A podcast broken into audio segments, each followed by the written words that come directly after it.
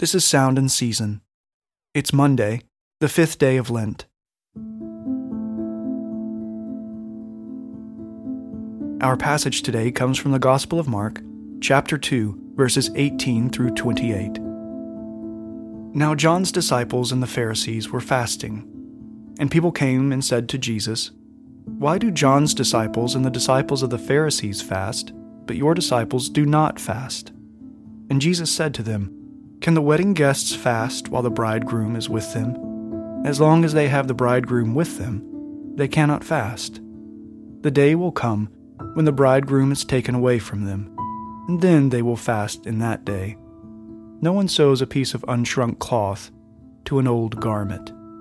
If he does, the patch tears away from it, the new from the old, and a worse tear is made. And no one puts new wine into old wineskins, for if he does, the wine will burst the skins, and the wine is destroyed. So are the skins.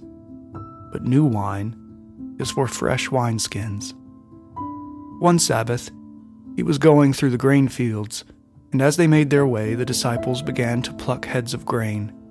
And the Pharisees were saying to him, Look, why are they doing what is not lawful on the Sabbath? And he said to them, have you never read what David did when he was in need and was hungry, he and those who were with him?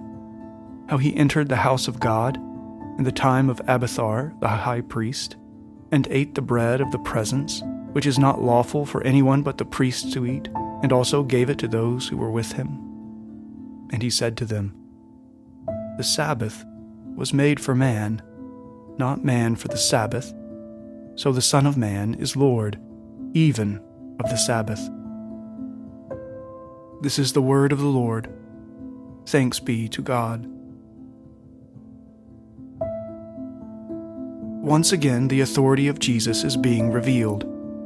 Through this revelation, the tension between Jesus and the Pharisees continues to build. The problem of the Pharisees is one many of us face today. Jesus did not and still will not fit neatly into any one person's expectations or requirements. Part of encountering Jesus is surrendering our demands and qualifications. In our passage today, we do well to let the complaints of the Pharisees resonate with our own frustrations and our own impediments which we face when yielding our lives to the Lord. Jesus is showing the Pharisees and his disciples his divine authority as the Lord of the Sabbath. He is doing a new work of grace, and those who have been transformed by faith are like new wineskins, new garments, restored, refreshed, renewed to receive the new work of the Holy Spirit, indwelling and empowering the children of God. Lord, hear our prayer, and let our cry come to you. Let us pray. Lord God, Almighty and everlasting, you have brought us a new day, a new chance to hear and believe the truth of your gospel. Strengthen us with your power. Renew us in our hearts, and help us to celebrate and declare the good news of Jesus wherever we may find ourselves today. O Lamb of God, who takes away the sins of the world, have mercy on us.